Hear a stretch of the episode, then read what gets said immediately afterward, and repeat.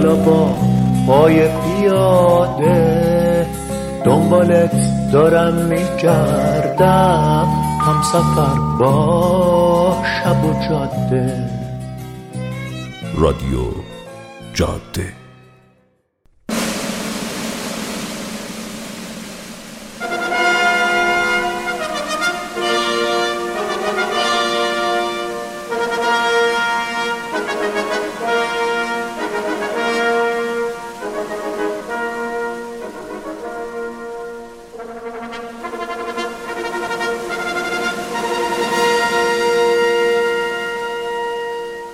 مسافر.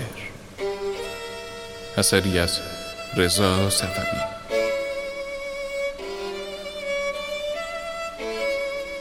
گویندگان امیر آوا نسا بخشی.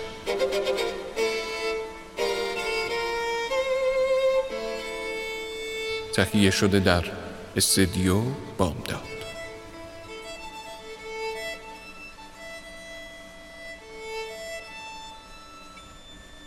قسمت پایانی در قسمت های قبل شنیدیم که پریسا با کمک های بهزاد خودش رو به آستارا رسونده و بخش اول نقشه فرارش با موفقیت روبرو شده. بهزاد که در عمق وجودش احساس تعلق خاطری نسبت به پریسا پیدا کرده از هیچ تلاشی برای آسایش و کمک به پریسا دریغ نمی‌کنه. و حالا سرانجام این داستان رو در این قسمت خواهیم شنید.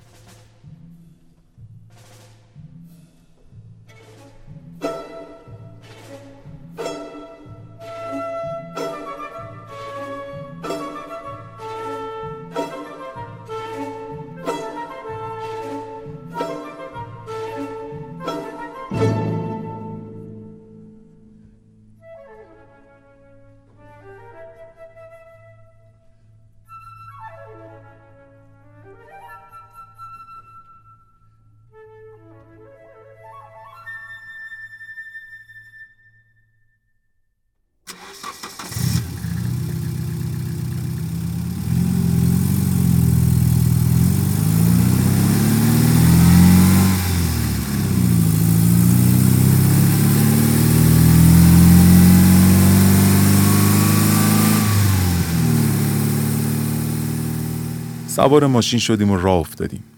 توی یکی از های دنج که معمولا سر صبح خلوت بود، دم یکی از دکه های ساحلی نگه داشتم و دو تا املت با چای سفارش دادم. با پریسا نشسته بودیم زیر آلاشیق و صبونه می‌خوریم. املت و نون بربری و چای با تراوت صبحگاهی لب ساحل یه حس فوقالعاده بود. پریسا زانوهاش رو تو بغلش جمع کرده بود و نگاهش رو ول داده بود تو دل دریا. معلوم بود تو افق اونجا که آسمون به دریا بوسه می‌زنه داره دنبال سرنوشت خودش میگرده. احساس می‌کردم پیش چشماش رو یه مه اسرارآمیز گرفته که می‌تونه مثل پرده نقره‌ای سینما گذشته و حال و آیندش رو روی اون ببینه. تموم زندگی من رو کار و سفرهام پر کرده بود و تا به حال برام پیش نیومده بود که انقدر زیاد درگیر کسی بشم که دیگه وقتی نباشه بخوام به خودم فکر کنم. یه احساس عجیب داشتم که برای خودم هم بیگانه بود. دلم می‌خواست ساعتها بشینم و نگاهش کنم و نگاهش کنم. دلم می‌خواست فقط اون حرف بزنه و من فقط شنونده باشم و بشینم و به آهنگ صداش گوش بدم. برای خودم هم عجیب بود که چطور ممکنه در این مدت بسیار کوتاه آشنایی یک نفر اینقدر برای من اهمیت به هم برسونه که مصاحبتش برام از همه چیز عزیزتر و مهمتر باشه. احساس می کردم پا در دنیای ناشناخته ای گذاشتم که برای خودم هم بیگانه بود. با این سوی احساسات خودم آشنا نبودم و نمی‌دونستم اسم این احوالی که دارم چیه. دلم برای صداش تنگ شده بود. خیلی وقت بود که به دریا چشم داده بود و چیزی نمی گفت. دلم نمی اومد که از این حال درش بیارم. اما دست آخر صداش زدم و گفتم پریسا می‌خوام یه چیزی ازت بپرسم بپرس تو مطمئنی که تصمیمت رو گرفتی؟ کاملا می‌دونی می‌خوای چی کار کنی؟ دوباره نگاهش رو به دریا داد و گفت آره مطمئنم. چاره ای ندارم. فقط باید برم. اگه بخوای می‌تونم کمکت کنم که همینجاها مخفیانه زندگی کنی ها. شاید راه دیگه ای هم به جز رفتن از ایران باشه. ایران سرزمین پهناوریه. آدم راحت می‌تونه یه گوشه دنج پیدا کنه و خودش رو گم و گور کنه و در آرامش برای خودش یه زندگی ساده بسازه. اگه پلیس جسد و بررسی دقیق کرده باشه چی بهزا؟ اگه دوربینای بیمارستان رو چک کنن چی؟ معلوم نیست که بخوان به این سادگی و با یه کارت سوخت قانع بشن و دست از تحقیق بکشن اگه الانم دنبالم افتاده باشن چی؟ اگه خانوادم بخوان پیگیری کنن و پیدام کنن و برم گردونن خونه چی؟ نه من نمی‌تونم ریسک کنم بهزا من دیگه برای ایران مردم. دیگه جایی تو این سرزمین ندارم. باید زندگیمو جای دیگه بیرون این مرزا از نو بسازم. تو این 26 سالی که از خداهم گرفتم آغوش این مادر برای من معمن و پناهگاه امنی نبوده. نمی‌خوام ناشکری کنم و بگم که اصلا روزای شاد و رنگی نداشتم. اما شادی توی زندگی من مثل شهاب زودگذری بوده. که هر چند سال یه بار رو نشون می‌داده و کورسویی می‌زده و زود ناپدید می‌شده. تموم امیدم به اینه که بتونم فارغ از همه ترس و تهدیدا بدون شک و دلهوره جرعه جرعه زندگی رو بنوشم و خودم رو سیراب کنم. نه اینجا دیگه جای من نیست. سایه سیاه وحشت همیشه در این جغرافیا دور سر پریسا خواهد چرخید و روز خوش براش باقی نمی‌ذاره. برای همین تصمیم گرفتم که پریسا باید بمیره. تا از دل خاکستر اون پریسای دیگه ای زاده بشه. پریسایی آزاد و رها. پریسایی رستگار.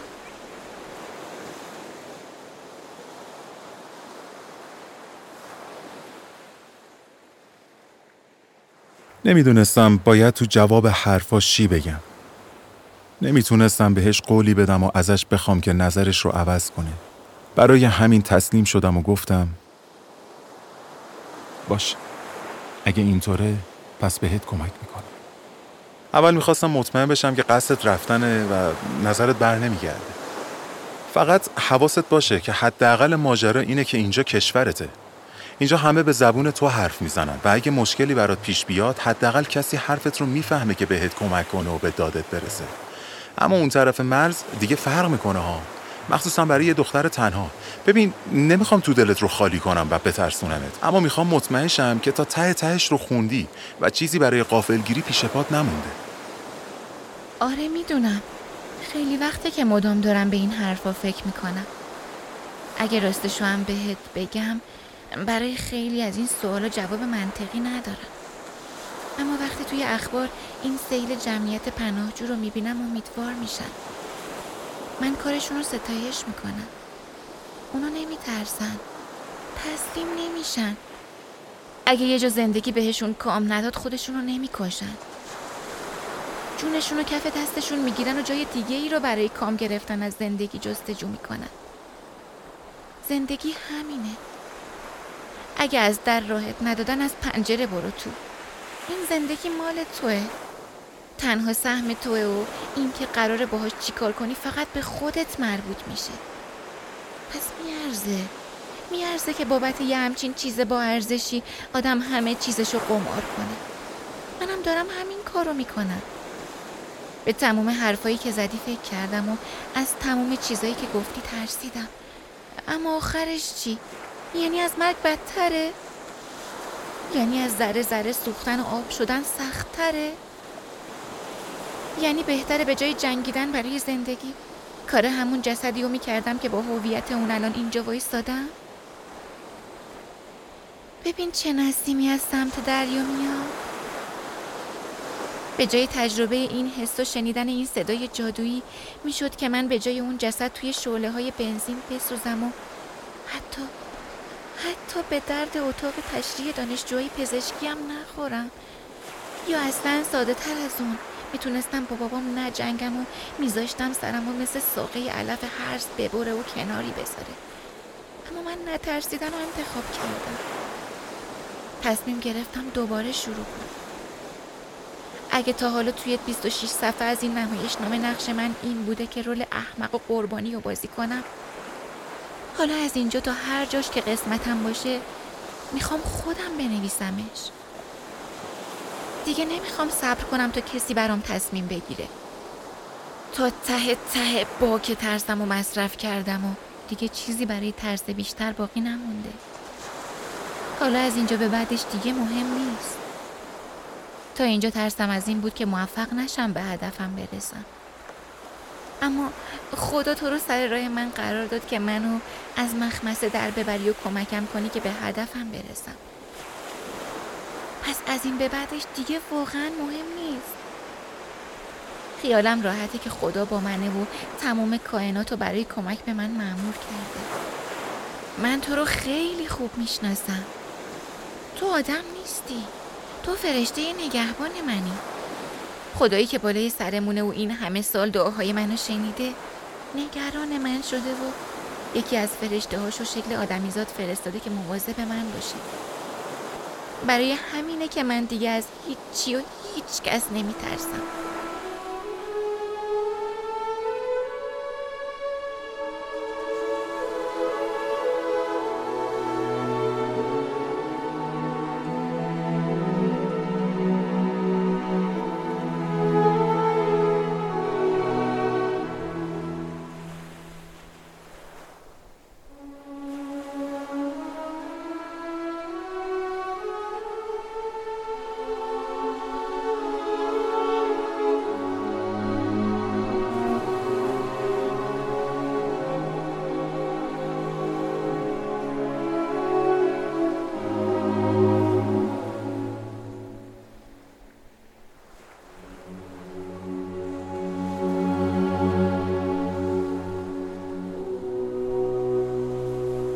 راستش یکم اش تو چشمام حلقه زده بود.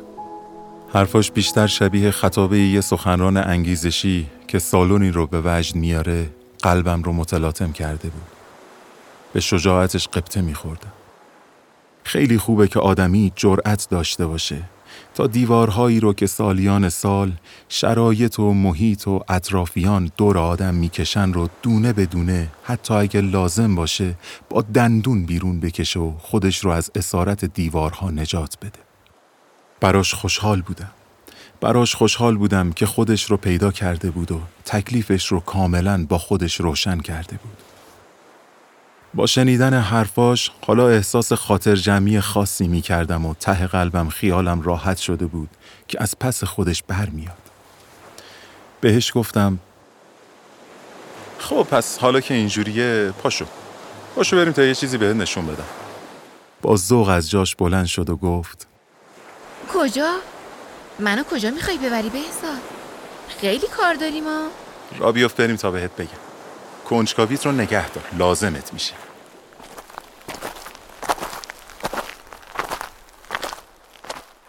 سوار وانت شدیم و راه افتادیم. تو قسمتی از جاده توی گذرگاهی فرعی از جاده اصلی خارج شدم و وارد مسیر خاکی شدم.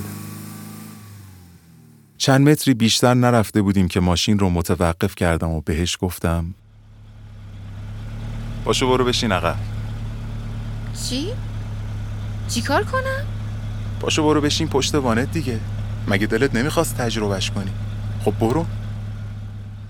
سری تکون داد و با لبخندی از سر ذوق و هیجان تجربه جدید پیاده شد و رفت پشت ماشین نشست. سرم رو از پنجره بیرون کردم و داد کشیدم. دستتو محکم بگیر یه وقت پرد نشی. باشه حواسم هست.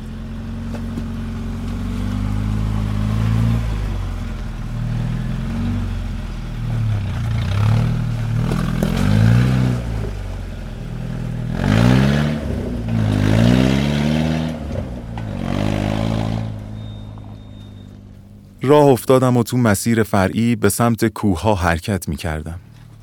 تو آینه وسط ماشین داشتم نگاهش می کردم که نیشش تا بناگوش باز بود و با لذت و هیجان داشت اطراف رو نگاه می کرد. گهگداری هم صدای اخ اخ گفتنش وقتی ماشین توی چاله ای میکوبید یا رو دستاندازی میافتاد میومد. دست آخر به انتهای مسیر رسیدیم و ماشین رو متوقف کردم و پیاده شدم. اون هم از پشت ماشین پایین پرید و اومد پیشمه. نگاهش کردم و گفتم در چه حالی؟ داشت پایین کمرش رو ماساژ می‌داد. با خنده ناشی از هیجان و شادی گفت خیلی مزه داد اما حسابی دچار کوفتگی مزمن شدم صورتش غرق شور و شادی بود. حالا توی چشمای شادش می‌شد زیبایی نگاه یک زن رو دید.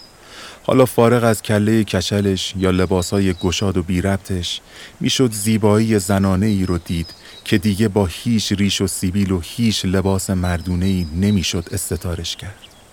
برام عجیب بود که چطور در همون اول کار متوجه این چشم ها و این نگاه ها نشده بودم. با شادی اطرافش رو نگاه می‌کرد. بیشتر شبیه کسی بود که سالها نابینا بوده و حالا از دیدن طبیعت به وجد اومده. درخشش دلفریب توی چشماش هر بیننده ای رو شیفته و دلباخته اون می‌کرد. انگشتم رو به جایی نشونه رفتم و بهش گفتم می‌دونی اونجا کجاست؟ مسیر اشارم رو دنبال کرد و گفت نه نمی‌دونم کجاست؟ اونجا خاک آذربایجانه فقط کافی از اون ردیف درختها عبور کنی بعد اون طرفش همونجاست که می‌خوای بری برای فردا هماهنگ کردم یه آدم معتمد همراهیت می‌کنه تا اون طرف مرز. از اونجا هم میبرتت پیش یکی از دوستام که توی یکی از شهرهای کوچیک آذربایجان یه رستوران داره. شرایط تو رو بهش گفتم قرار شده بهت جای خواب و غذا بده. کارش هم خیلی سنگین نیست. کارهای معمول رستورانداریه. البته گفت فعلا نمی‌تونه حقوقی بهت بده فقط جای خواب و خوراک رو تأمین می‌کنه. ولی به نظر من همینش هم قنیمته از هیچی که بهتره. این شرایط برای شروع خیلی هم بد نیست. از آوارگی بهتره. تو فعلا این کار رو قبول کن تا بعد که کمی جا افتادی و خوب با محیط آشنا شدی بتونی تصمیم مناسبی بگیری و نوع کار و زندگیت رو مشخص کن. منم تو این مدت باهات در تماسم و سعی می‌کنم هر طور که می‌تونم کمکت کنم. یه مقدارم پول در اختیارت می‌ذارم. فقط تو فعلا دندون رو جیگر بذار. این شرایط رو تحمل کن تا ببینیم چطوری پیش میره و بعدش چی پیش میاد. دهنش از تعجب باز مونده بود. گریش گرفت و با بغز گفت بهزاد بهش چه شکلیه؟ اونجا شماها چطوری زندگی می‌کنی؟ ها؟ این همه سال بهمون گفتن اونجا رود شیر و اصل جاریه راست گفتن؟ اگه من آدم خوبی باشم وقتی که مردم می‌تونم بیام بهش. بهزاد اگه آدم خوبی باشم خدا با منم حرف می‌زنه. البته اگه هم نزنه من ناراحت نمیشم. فقط تو یک کاری کن باشه. پرونده منو خودت بردار. که هر وقت خدا مأموریتی در مورد من داد تو بیای سراغم. آخه می‌دونی خیلی دلم برای دیدنت تنگ میشه. اگه راستشو بخوای و محرمانه بهت بگم نمی‌دونم با بحران ندیدن تو یکی چی کار کنم. راستی بهزاد میگم نکنه من همون جسد سوخته باشم و الان دارم بهشت و تجربه می‌کنم. آخه حرف زدن با یه فرشته بعد این حجم یه هویی از خوشبختی. یه جوریه.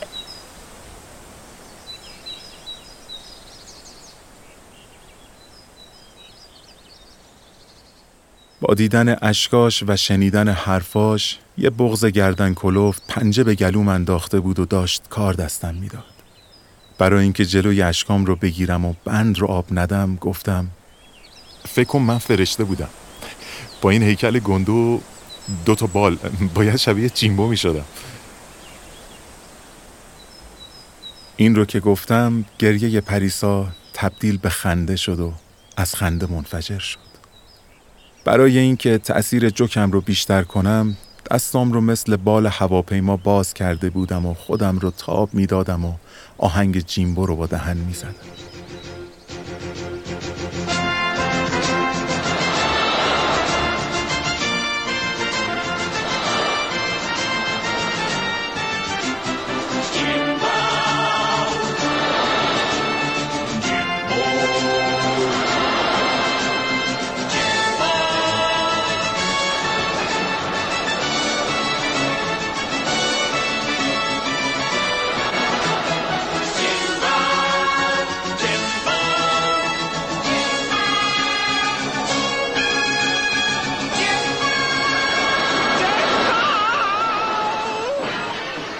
پریسا نمی‌تونست خندش رو کنترل کنه.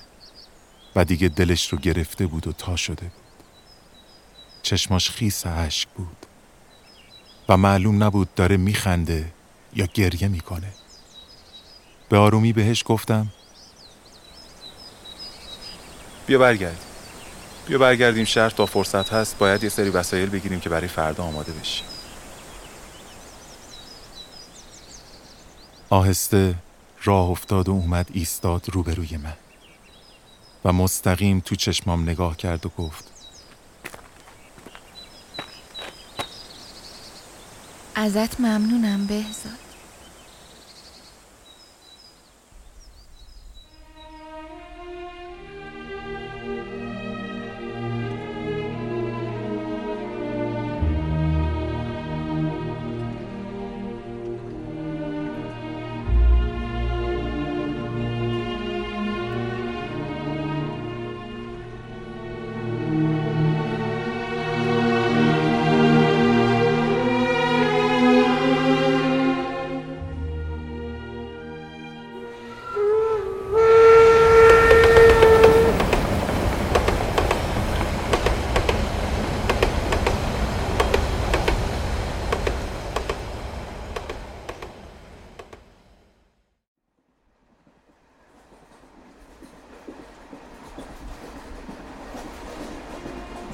الان شش ماه میشه که پریسا رفته. دیگه حالا زندگیش سر و سامون گرفته و مسیرش رو پیدا کرده. جمله خوشنویسی شده یه قوی باش رو گذاشته تصویر پروفایل تلگرامش. یه عکس جدید هم از خودش برام فرستاده بود. موهاش رشد کرده و چهرش خیلی فرق کرده توی عکس داشت میخندید. یه خنده از روی دلخوشی و امیدواری. یه عکس که شور و اشتیاق زندگی توش موج می‌زنه. یه عکس که با هر بار دیدنش قسمتی از قلبم تیر می‌کشه و شستم خبردار میشه که چقدر دلم براش تنگ شده. اگر از من هم بخواید بدونید باید بگم که همچنان مثل خون تو رگای این گربه پیر و زیبا جاریه از شهری به شهری از روستایی به روستایی.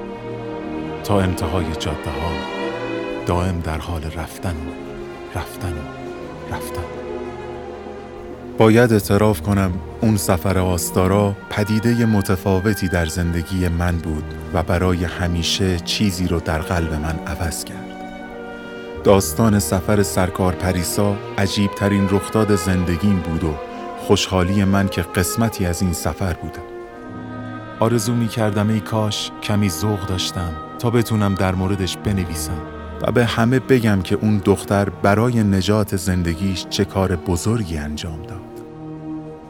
اما حیف که بویی از ذوق نبردم و فقط شیرینی این داستان برای خودم باقی مونده و هر وقت که از پنجره قطار یا اتوبوسی منظره بیرون رو تماشا می کنم لبخندی به لبم میشینه و با خودم میگم من با قوی ترین دختر دنیا هم سفر بودم من همسفر مهربون ترین و زیباترین دختری بودم که تا به حال پا رو این زمین خارایی گذاشته.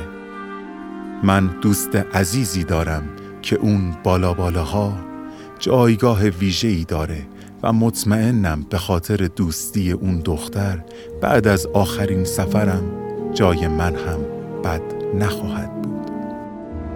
شاید روزی برای یکی از دوستانم که نوشتن بلده داستان اون دختر رو تعریف کنم. تا داستانی بنویسه با نام دختری به نام پریسا رستگار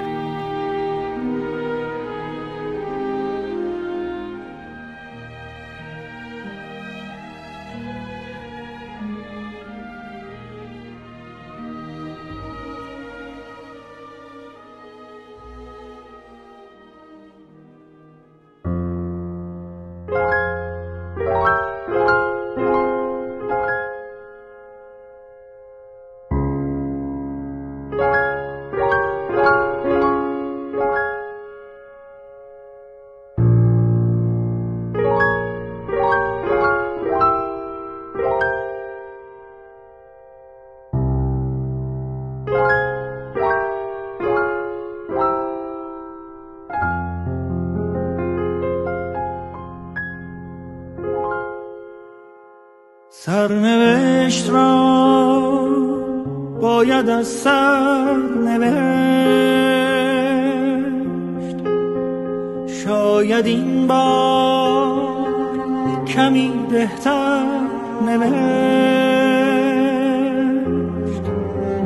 عاشقی را غرق در باور نوشت. قصه ها را قصه دیگر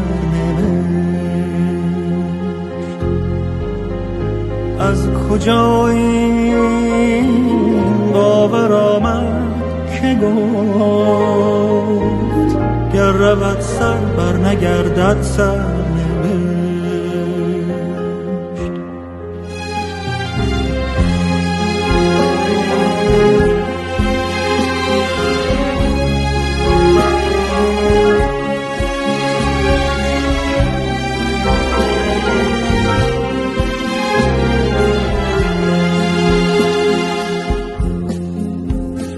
بکاری از دل